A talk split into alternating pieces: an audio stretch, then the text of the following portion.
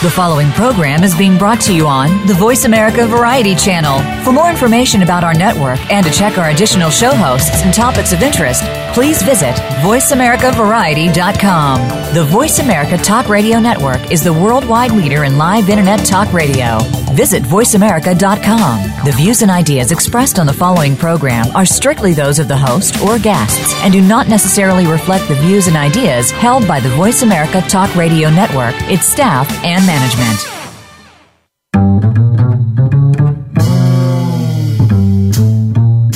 Do you wish for a more fulfilling, erotic, and sexual life?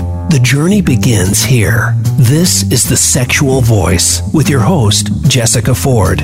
As a relationship psychotherapist working with individuals and couples for decades, Jessica knows how to create and support meaningful relationships. Along with her guests, Jessica expands the lens of sex therapy, connecting you with a more satisfying and healthier sexual self. Now, here is Jessica Ford. Hello, and welcome to The Sexual Voice on this very crisp fall day here in Wisconsin. Today's episode is looking at what can be learned from BDSM on consensual sex. We're going to be exploring consensual sex, how it's defined, what it means when it's violated. And there is one area of sexual activity where contractual consent is mandatory. And this is in the world of BDSM and kink. For those with a BDSM orientation, safe practice protocols are an intricate part of sexual activity. We will discuss how their sexual voice is listened to, heard, and realize that this is not always the case for those with other orientations. And it may seem a bit unusual to my listeners uh, listening today, my use of BDSM as a basis for understanding consent. BDSM is often seen as this weird or extreme expression of sexuality. The reality is there is a wide variation of BDSM, playful kink, to more aggressive slave master behaviors. But please keep in mind, my focus today is not on the behaviors or certainly judgment of any of the activities within BDSM, but is just acknowledging how these behaviors are consensually agreed upon. Because in real life, BDSM contracts are consensually agreed to by both parties. A contract is used as a forum to discuss any concerns before entering into a BDSM scene or relationship. In fact, any sort of force or coercion when it comes to a BDSM contract is a significant red flag. And obviously needs to this kind of contract needs to be avoided. These agreed upon contracts exist for all participants of BDSM. So today, our guest is Dr. Neil Cannon. He is an AASECT certified sex therapist and supervisor in the Cherry Creek district of Denver, Colorado. His PhD is in human sexuality, and he works with individuals and couples from a variety of orientations the LGBTQ, the lesbian, gay, bisexual, trans, and queer community, the BDSM, bondage and discipline, dominance and submission, and sadism and masochism. And heterosexuals, basically this guy and gal thing. He consults and provides services on any number of matters related to sex, intimacy, and relationships. He is a licensed marriage and family therapist, a professor of Marriage and Family Therapy at the Denver Family Institute, as well as the University of Michigan's Sexual Health Certification Program. So, just as a note, this interview with Dr. Cannon was pre recorded in August since he was not able to speak live on today's episode. So, I want to welcome and thank you, Neil, for taking the time to record this interview today. Oh, thanks for having me. I'm really glad to be with you and I want to acknowledge too, I really love the way you talked about BDSM and identified it as an orientation because that's so true for so many people. So I, I, I just think that um, I'm glad to hear you language it that way. Well, thank you. Uh, Charles Moser um, clarified that last year when I heard him at a conference and. Uh, in Chicago for Star. And also, I was really fortunate also to have Meg John Barker on uh, as my guest uh, last Friday. So uh, it, it is an orientation, and I, I am intrigued by it. And I think there's so much we can learn from all the orientations. So uh, it doesn't matter. I, I think one of the the nice things that uh, Meg John Barker talked about was fluidity. Mm. And uh, this is an interesting time, and we even referred to the possibility of relationship revolution, which I thought was really kind of got me excited. Mm-hmm. So, my question for you today is how do sexual needs get expressed and heard in the BDSM community? And take your time because this is, I think, a really important question? Well, everything starts with communication and negotiation. And one of the things that I observe in my those straight heterosexual couples you referenced versus my BDSM couples is that as a group, by and large, my BDSM couples are much better communicators than my average everyday vanilla couple. And I think that part of that comes from the fact that they're trained and cultured to not take things for granted, to be very explicit in their communication, to look for hidden meanings and agendas and really flush things out, be curious, ask lots of questions, and then to negotiate uh, either the, the nature of the relationship or the specific scene. And I think if somebody were to, a vanilla person that is not accustomed to the BDSM subculture, were to watch a BDSM scene, it, some would be erotic and some would be startling. But what they don't recognize just watching is that there was a very um, detailed and structured negotiation that took place before the scene. There was consent given, and there were safe words, and then there's negoti- there's um, afterplay and aftercare um, and nurturing afterwards. So it's not just what you see that occurs during that 30 or 60 minutes or whatever it is, but it's all the stuff that goes on uh, between the couple or people that are playing. Then can we break it down a bit? Mm-hmm. Just looking at this idea of negotiating, maybe what are they negotiating? Well, they could be negotiating. Um, first thing they're going to negotiate actually is going to be a safe word. so if I say red, that means the scene stops right at this moment. If I say yellow, that means, hey, it's getting a little bit uh, too intense here. We need to back off and talk. And if I say green, that means I want more. I really like that. So they're going to start with something like that, and then they're going to go negotiate who wants to do what. And it, you know, you, you mentioned the six words, and they're all any of those could be part of the negotiation. It could be about dominance and submission. It could be about bondage. It could be about sensation, play, or pain. It could be erotic humiliation. Um, it could be any of the things that make up mm-hmm. uh, the world of BDSM. Well, one of the things that uh, Charles Moser talked about was that these individuals, and this is what he really felt defined it as an orientation, is that they really saw that that's who they were. Mm-hmm. They believed that this was their path, and and like the be you know being able to um, you know to to have this identity and to feel good about it. Um, and in therapy, I see a lot of couples that come in and I'm going to use this word as they've explored non monogamy, they've branched into aspects of BDSM. So, and that sometimes becomes a stumble, you know, stumbling block. There's curiosity, which we often enc- really encourage in couples that we see, and I'm, and to be curious. But then there's some kind of discord that occurs with a couple because one is really caught up in their interest in BDSM and the other one has explored it with them and is now ready to not do it anymore. So, mm-hmm. can you talk about that and maybe a little bit and uh, and how does that get negotiated?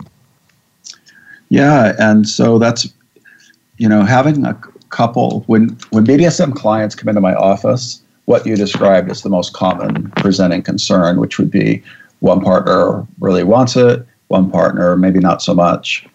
Um, so, part of what we want to do, I think, that I have found to be the most effective typically is that we will help build a lot of empathy for each other in the room, both for the person who doesn't want to play and for the person who does, so that their hearts are talking and listening to each other. And then the negotiation piece, then I try to help my couples find what they can agree on versus what they can't and start with the things that they can agree on. Um, you know, when it's, as you said, it's an orientation for some people, and orientations don't go away. If somebody's gay, they're gay. If somebody's into BDSM as a sub or a Dom or whatever it is, that's not going to probably likely change. So trying to help that person get their needs met is really important while also honoring the partner that isn't so interested. Um, I always think about it like a mother tongue. I, I don't know. I've probably counseled, I don't, I don't know, 300 BDSM clients it's hundreds, it's not 10.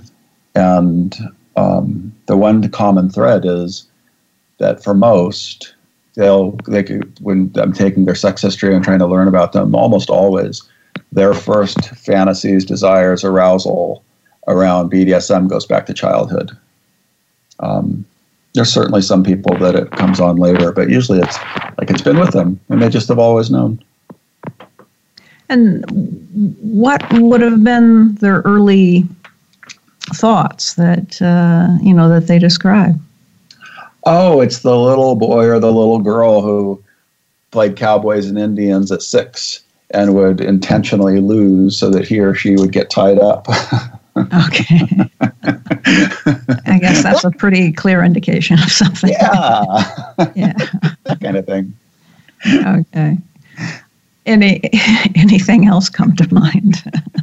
I mean, it's along those themes. Okay. Um, you know, it's people who, and it depends a little bit on their, their age, or you know, mm-hmm. because the younger people have more access to these kinds of things than older people. There's just a lot more information and media and such, and so um, I think the fantasies today are still along those lines, but they also there seem to be from younger people a little more sophisticated too. So, looking again at this perspective of you know, and it may may come down to the category of BDSM that I would fall in. If I needed to express my sexual needs, so if you know, if it's sadomasochism, you know, but is it possible for an individual to span all of BDSM? Or do you, they usually have one specific area that they maybe focus in? And I'm sorry, I'm trying to to articulate this question in a way that makes sense. But, uh, oh, I think I think I'll, I think one of, I think what you're asking maybe gets partly answered by this, which is that's one of the reasons that we often use the term kinky Mm-hmm. And because kinky is kind of the umbrella for BDSM and all those kinds of things, uh, BDSM falls within the kinky umbrella.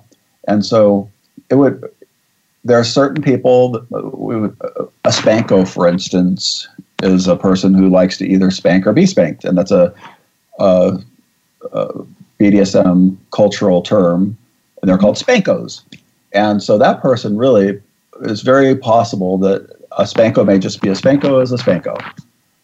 Um, but it doesn't mean there aren't spankos that also like to play with dominance and submission, maybe with bondage, maybe role play. So it really could be any of those things um, or just one thing. So you could have some fluidity within that domain. Uh huh. Okay. Um, are there any cases that seem to come up for you that you think might add a little kind of contextual piece to what we're talking about? Well, you know, when I think about the, uh, the most common thing that shows up in my office, I think about um, couples where there's a gap in who wants what. So I'm thinking of a couple right now where um, she identified as a submissive. It was a heterosexual couple, and um, she, she really viewed this as her being submissive was her her mother tongue. It was um, really the way uh, her it was her orientation, and her partner, male partner, didn't feel the same way. It was really hard for him to um, want to play in the way she wanted to be dominated. And so um, we just we started with lots of work around empathy. So they really had a deep understanding of what all this meant to each of them. And I'll never forget because when we were really going down deep for her, and she's got tears running down her face, and she said, um, "Being submissive waters my soul, and, and I grow as a human, I grow as a woman, and I grow as a submissive, and I grow as a wife, and um, without it, I feel like I'm withering up." And I'll just never forget that her analogy that it's like water. BDSM was like water to her, and she she cried and he cried, and it really helped create shift. Mm-hmm. Well, we think of water as that kind of almost nutrient, you know, mm-hmm. that we need. You know, it it helps us flourish, right? Yeah. And that kind of cultivation. Yes, I, I, I, have had clients as well who the woman has a pretty significant profession um, and she is very strong in what she does in, in the kind of public world. But when it comes down to being able to really, I'm going to say, feel something about her spirit. When she goes to bed she's looking for this person her partner to take control. Mm-hmm. and it, sometimes they a lot of the couples that i see don't want to use the word bdsm they don't want to use the word kink because then that seems weird you know they're going to be an odd. So but yet what they're describing is bdsm mm-hmm. So, any thoughts or suggestions for those people? And as you're aware, my the show has been about people finding their voice and to be able to get past that place where they feel inhibited. Well, community. Mm-hmm. I'm sorry. Community is really important um, because it helps people to be able to normalize their experience, see that they're not alone, realize they're not crazy, um, you know, just there's a there's a wonderful um, you know the, the, Facebook of BDSM and kink is called FetLife, FetLife.com, F E T L I F E, and mm-hmm. FetLife has millions of members, and so and and hundreds or thousands of groups of everything having to do with kink and BDSM. So just by knowing that there's millions of members, we know that there's great interest in this. There's lots of participation, and that's a great place for people to just start to find community. Well, I have to tell you, Neil, in preparation for the show and some of the background and research, I went on their website, and here in Southeast Wisconsin, they're not taking any more members. I found that intriguing. Yeah, and so I've heard the same thing, and I believe that I have heard that they have either turned it back on or that you can join if you just have some kind of recommendation. I'm not really sure, but I think it's continually evolving. Okay. No, I found that interesting that there were so many that uh, when you talk about it is uh, there is a millions of people who who who explore this, and so, but yet, you know, again, the idea is we all feel so isolated and limited, and so even what we see on television or in movies make it look strange, right? Right. But it's so not. It's and, so not. Yeah. Well, um, is there anything you would like to leave the listeners with?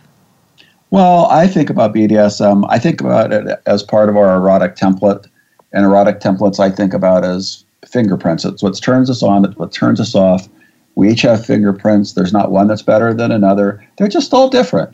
And BDSM is just another erotic template. So if it's what turns you on, it turns you on. Enjoy it. Okay. Well, I, I want to thank you for for taking the time today and uh, do this recording. And as I said, this is going to be airing on the 14th of October. Seems a far away, far, far and away, but mm-hmm. uh, it comes is coming very quickly. So thanks, Neil, and uh, I hope to to hear and meet you. So have a good You're day. You're most welcome. Thanks for having me. Bye bye. Bye bye. Okay, I think we're going to take a bit break, a bit, a bit of a break right now. And uh, just to add, if you're interested in uh, what Dr. Neil Cannon has had to say or more information about uh, Neil, please go to his website, www or www.drcannon, uh, C-A-N-N-O-N dot com. So take us away. We're going to take a break and uh, we'll be right back. Become our friend on Facebook. Post your thoughts about our shows and network on our timeline. Visit facebook.com forward slash voice America. Become our friend on Facebook. Post your thoughts about our shows and network on our timeline. Visit facebook.com forward slash voice America. Are you experiencing a sexual concern or issue that you would like to discuss? Jessica Ford is available for a brief consultation to help. For a nominal fee charged to your credit card, you can experience a 30 minute one on one confidential phone consultation with Jessica on your sexual situation or challenges you are experiencing. To schedule your personal consult with Jessica, email the sexual voice at jafordgroup.com or contact her through her website, jafordgroup.com. Remember to provide your contact information. Jessica is here to help you. Are you available to travel to Jessica's office between Milwaukee and Chicago? When the need arises, some issues or situations require more than a brief consultation. Consider an office visit with Jessica and schedule a one time intensive therapy session of two hours or a half or full day. Follow up sessions can be discussed and arranged. To find out more and book an appointment, visit jafordgroup.com or call 262 726 4722. Credit card payments accepted at time of service. Out of network insurance reimbursement is possible, but not guaranteed.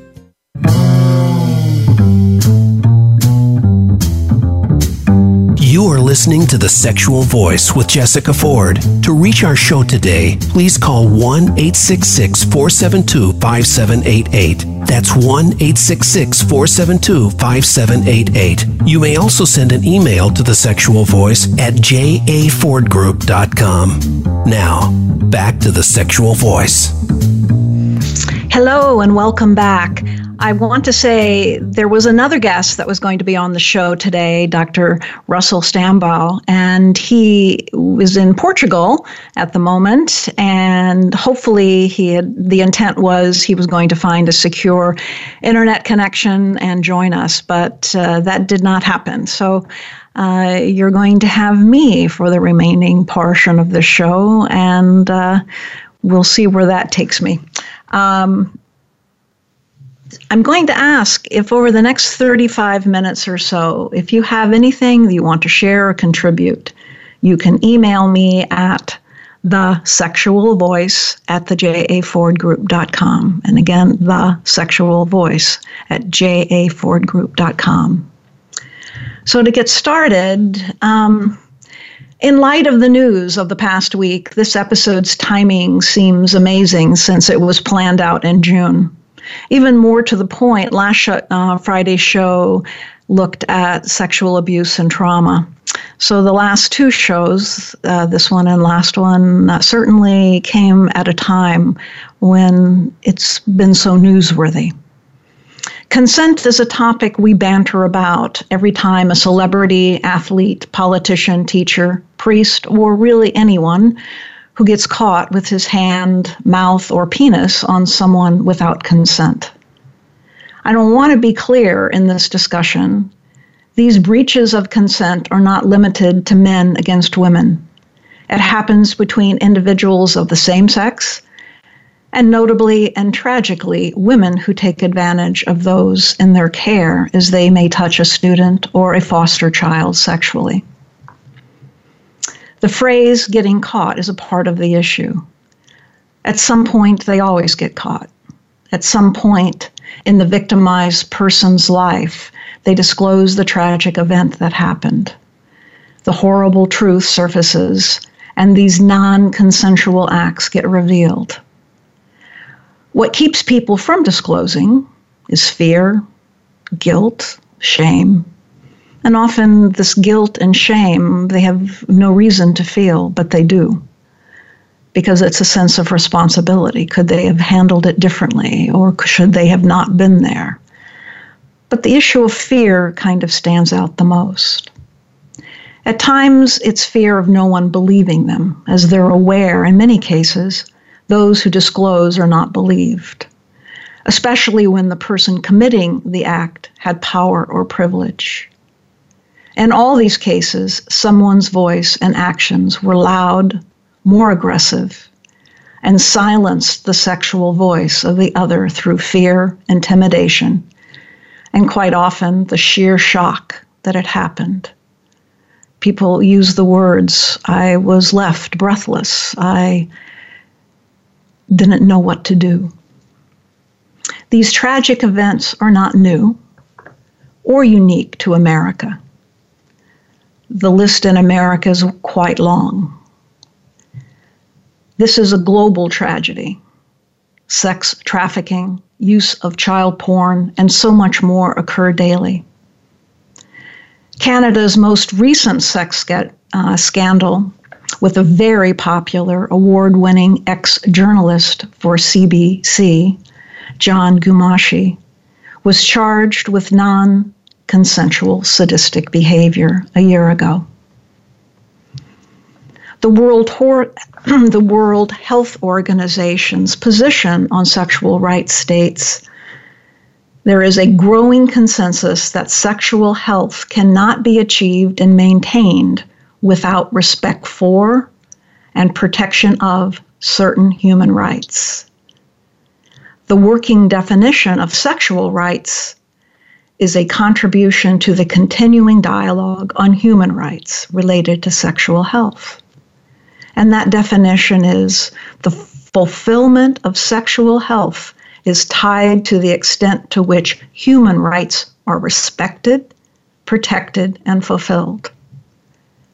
Sexual rights embrace certain human rights that are already recognized by international, regional, other consensus documents, and certainly national laws.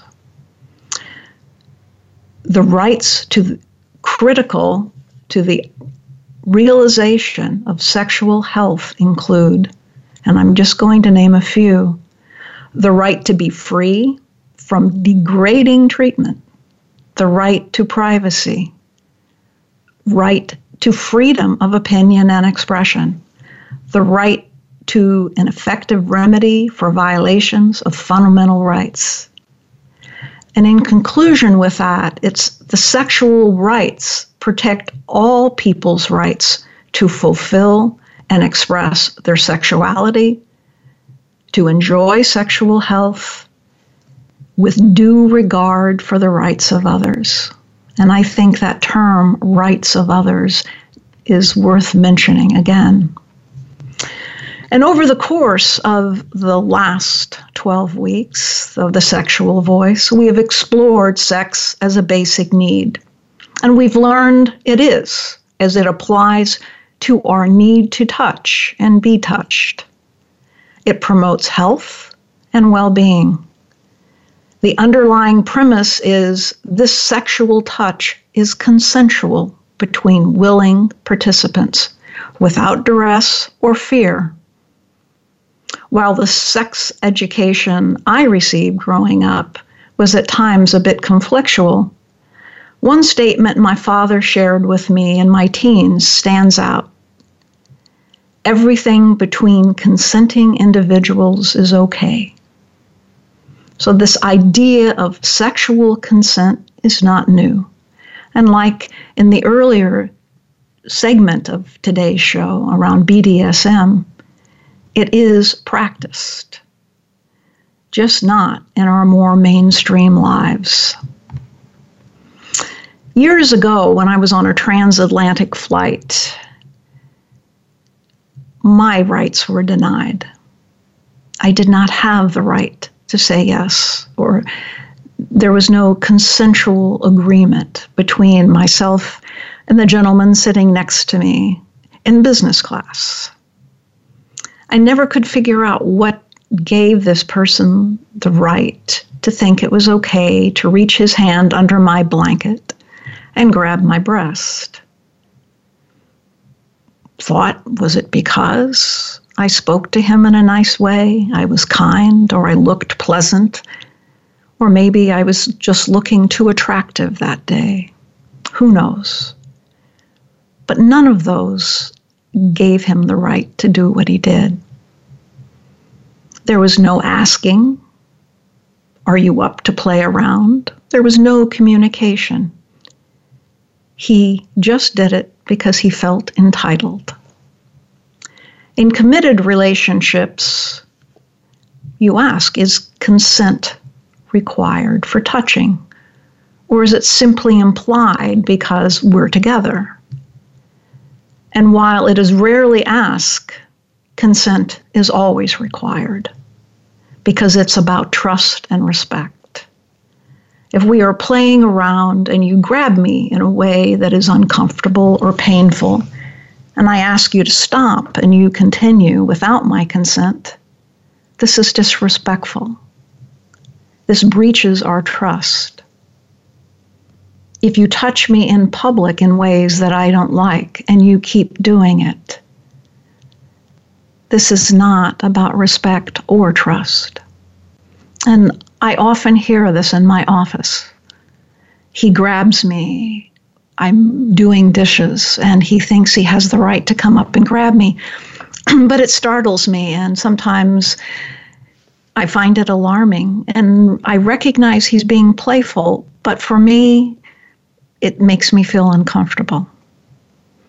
Or for the one client whose husband enjoyed putting his hand on the couch as she would come and sit down next to him, but the hand on the couch was so he could grab her genitals and would laugh. And unfortunately, he would do this in front of others, thinking it was quite comical. It was not. It was disturbing and distressing for her. Many of you may have heard of this tea analogy. And I'm not going to read the whole thing, but basically, if you say, hey, I would like a cup of tea, and mm, and ah, and someone says, I'm really not sure, and then you make them a cup of tea or not, but they may choose not to drink it. And if they don't drink it, this is the important piece don't make them drink it. you can't blame them for you going through the effort of making the tea on the off chance they wanted it. You just have to deal with them not drinking it. Just because you made it doesn't mean you're entitled to watch them drink it. If they say, no, thank you, then don't make them a cup of tea, not any tea. Don't make them tea don't make them drink tea. Don't get annoyed at them for not wanting tea. They just don't want tea. If they might say, Yes, please, that's kind of you, I would like a cup of tea, then when the tea arrives, they actually don't want the tea at all. And sure, that's kind of annoying as you've gone to the effort of making the tea. But they remain under no obligation to drink the tea. They did want tea, now they don't. Sometimes people change their mind in the time that it takes to boil that kettle, brew the tea, and add the milk. And it's okay for people to change their mind. And you are not entitled to watch them drink, even though you went through the trouble of making it. Now, if they are unconscious, don't make them drink tea unconscious people don't want tea and can't answer the question, Do you want tea? because they're unconscious. Okay, maybe they were unconscious when you asked them they if they wanted tea and they said yes but in the time it took to boil the kettle brew the tea and add the milk they're now unconscious you should just put the tea down and make sure the unconscious person is safe this is an important piece don't make them drink tea.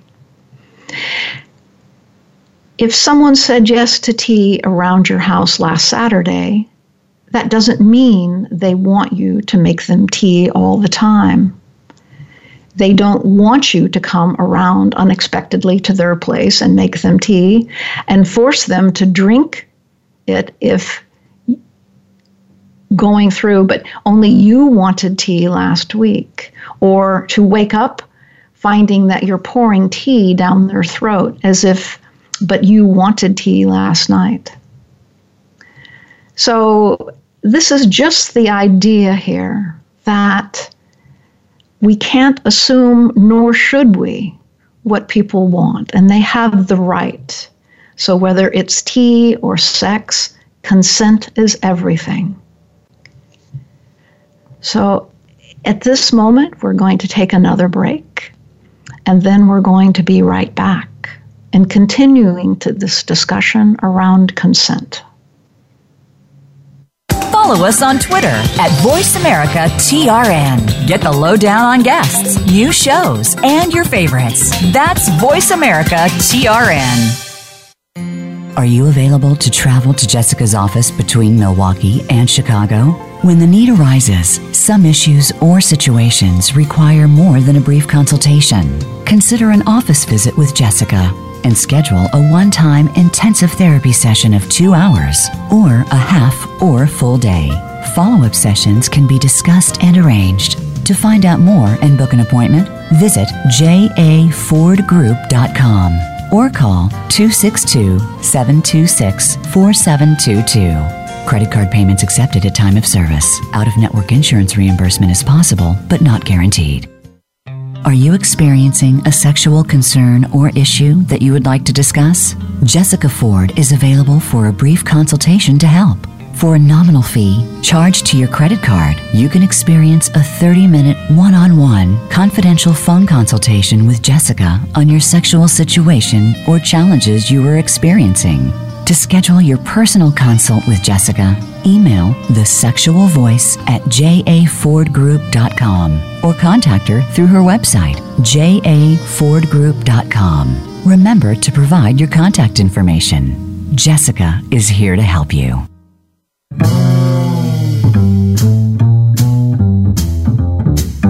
You are listening to The Sexual Voice with Jessica Ford. To reach our show today, please call 1 866 472 5788. That's 1 866 472 5788. You may also send an email to the sexual voice at jafordgroup.com. Now, back to the sexual voice. Hello, welcome back.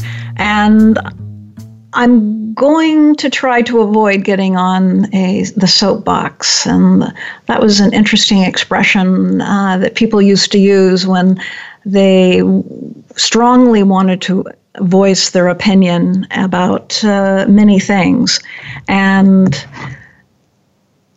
I'm just reading an email from someone that. Uh, they were talking about uh, this the analogy that I just read, and it's this is a tricky. This one is so tricky. If I order tea and then after a sip I change my mind, I may feel that I must drink the tea to be polite, polite and not be a bitch. And she's saying it's important to encourage the idea of continued consent throughout the interaction. And that I think is is the point that uh, at what point can someone decide that they think it's okay to move forward when someone has, and I think Neil was talking about it, it's about negotiation. It's about that right to be able to say, we've gone far enough. Or if uh, we want to use a safe word from BDSM, sometimes we say, red, this is enough. I don't want to go any further and having that respected. I think there's a lot of words that come up in my mind around this topic of consent, and I've already shared some of them. It's about respect, it's about trust, and uh, but as I'm looking at going forward with this discussion uh, today, I guess what I'm personally struggling with about what's happened over the last week and certainly what's been happening ongoing. As I said, this has occurred for decades. So, what I'm struggling with is why does any of this seem surprising? And is it because Trump is a presidential candidate? Or I guess I keep asking myself, how can we be shocked that when someone posts a sexual abuse disclosure and receives thousands of responses from others who have experienced similar kinds of um, situations, how does it become national news?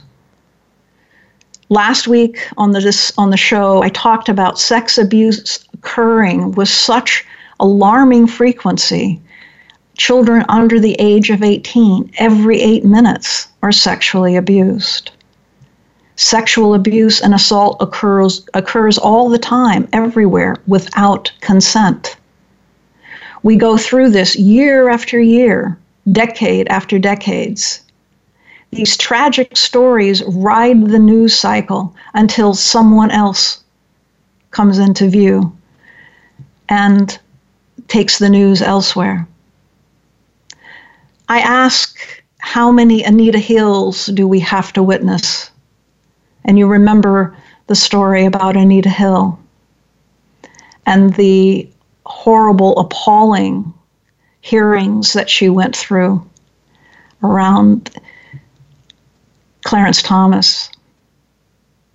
I watched it all and I was appalled and I felt powerless. And while things have changed slightly, as more women have gained political power. It's clearly not enough because, as we saw with Anita Hill's hearings, it was all men asking her in the most degrading way repeated questions about her what she, who she was and what role she played or how she misconstrued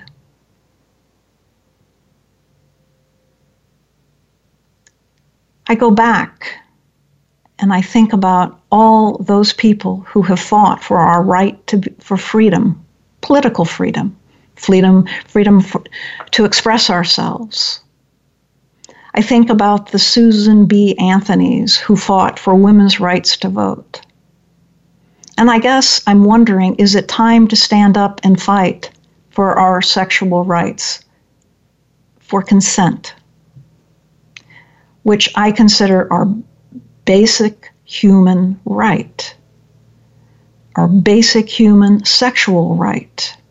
As we I read earlier from the World Health Organization, the sexual right to protect all people's rights to fulfill and express their sexuality and enjoy sexual health with due regard for the rights of others.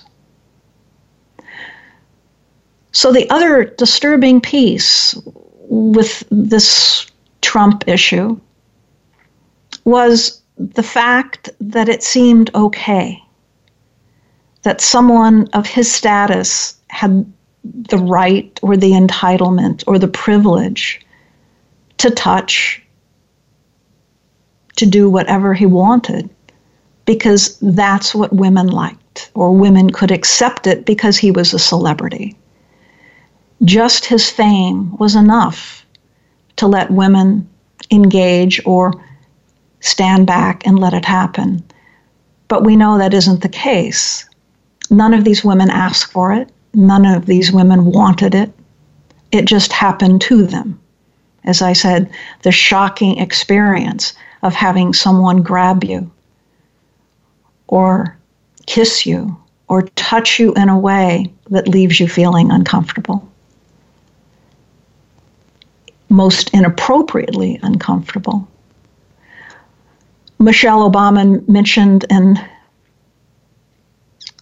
a speech she was giving that is also about how we're talked to, the disrespect that we hear, or even the disrespect in this latest campaign of how we see or how people see Hillary Clinton with the comments that I've seen online or the actual t shirts that people might be wearing, calling her a cunt she's a cunt, vote for Trump.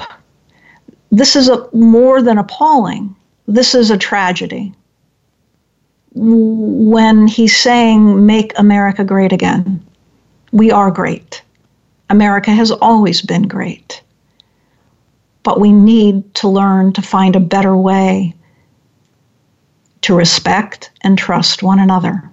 And we're not doing that. When I think about my rights. I feel I have the right to say no or change my mind without being demeaned as cold, frigid, or a bitch. If I say yes, I want to say yes and not be considered a whore. Or if I say yes today, I have the right to say no tomorrow. And all of these are just my right, coming from my sexual voice at any given moment in time.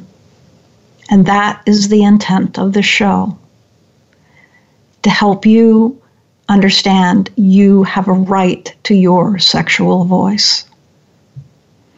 So please consider what I'm saying. Consent is a right, and with all rights, it requires responsibility be responsible and require respect from all others by knowing and respecting yourself. Healthy sex begins with you, as I've said. Healthy sex begins with you, and speaking up takes courage and bravery. And I'm asking all of you to consider that it's time to be brave we need to use the word no. We need to realize that we have the right to say no, or yes, or maybe, without that being judged or reflect upon in any negative way.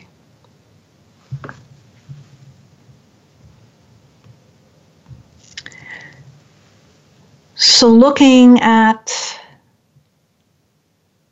the fact that this is my 12th show.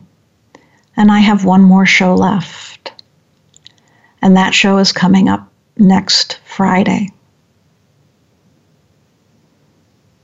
It's asking the question where is he when he's not into me or in me anymore? And I have, as with all of my shows, extraordinary guests. I have Dr. Joe Kort and Dr. Emily Nagoski. Joe is a psychotherapist, coach, and author. He is in practice in Michigan since 1985. His specialties include gay affirmation, psychotherapy, emphasizing how knowledgeable about gay issues and how it informs the therapeutic process. He specializes in sex therapy and sexual identity issues. He's in the midst of releasing a, some, a webinar uh, to help women uh, how you know understand the, in, in heterosexual relationships understand and address their male partners sexual desires and fantasies. And that's going to be coming up i know in november. Emily nagoski is the new york times bestselling author of come as you are the surprising new science that will transform your sexual life. And she's focusing on the sexual relationship in in uh, couples. So uh, it's again how this applies with uh, communication and looking at uh, her mission, which is to teach women to live with confidence and joy in their bodies. We will certainly be talking about consent throughout uh, that discussion as well. I want to say at this point, I have over 6,000 listeners who have listened live or on demand. And Voice America feels that this has been impressive and are excited about what I've done. They'd like to have me move into a second series or season. And I'm looking for sponsors or advertisers who would be willing to join me on the next leg of this journey. And if anyone is interested in sponsoring the show or knows of someone who might be, please email email me at the sexual voice at the J.A. Ford Group. I also want to just say, I, I, on the stats, I get uh, a listing of where people are listening, and the cities that listen to me the most while I am quite pleased to say I have a listening audience that is worldwide, the ones from the US, uh, New York, I have over 377 listeners in New York City. Racine, Wisconsin, where I'm at, uh, 295. And again, I want to shout out to those folks in Venice, Florida. Uh, you've been consistently great listeners, and I so appreciate that. Would love to hear from you. So, as we get ready to close um, on this kind of difficult topic of consent, I again I'm just going to read my last piece again. Consent is a right, and with all rights, it requires responsibility. So be responsible and require, demand respect from others by knowing and respecting yourself. Healthy sex begins with you, and speaking up takes courage and bravery. I'm urging all of you, it's time to become brave. So, thank you for listening today. Please tune in next week to the final show in this series. And you're encouraged, as always, to follow and like me on Facebook, Twitter, and LinkedIn. I want to say goodbye for now. Going to say it again. Remember, healthy sex begins with you. You have a right to expect it and require it. Please join me next Friday and we'll continue to explore and talk some more.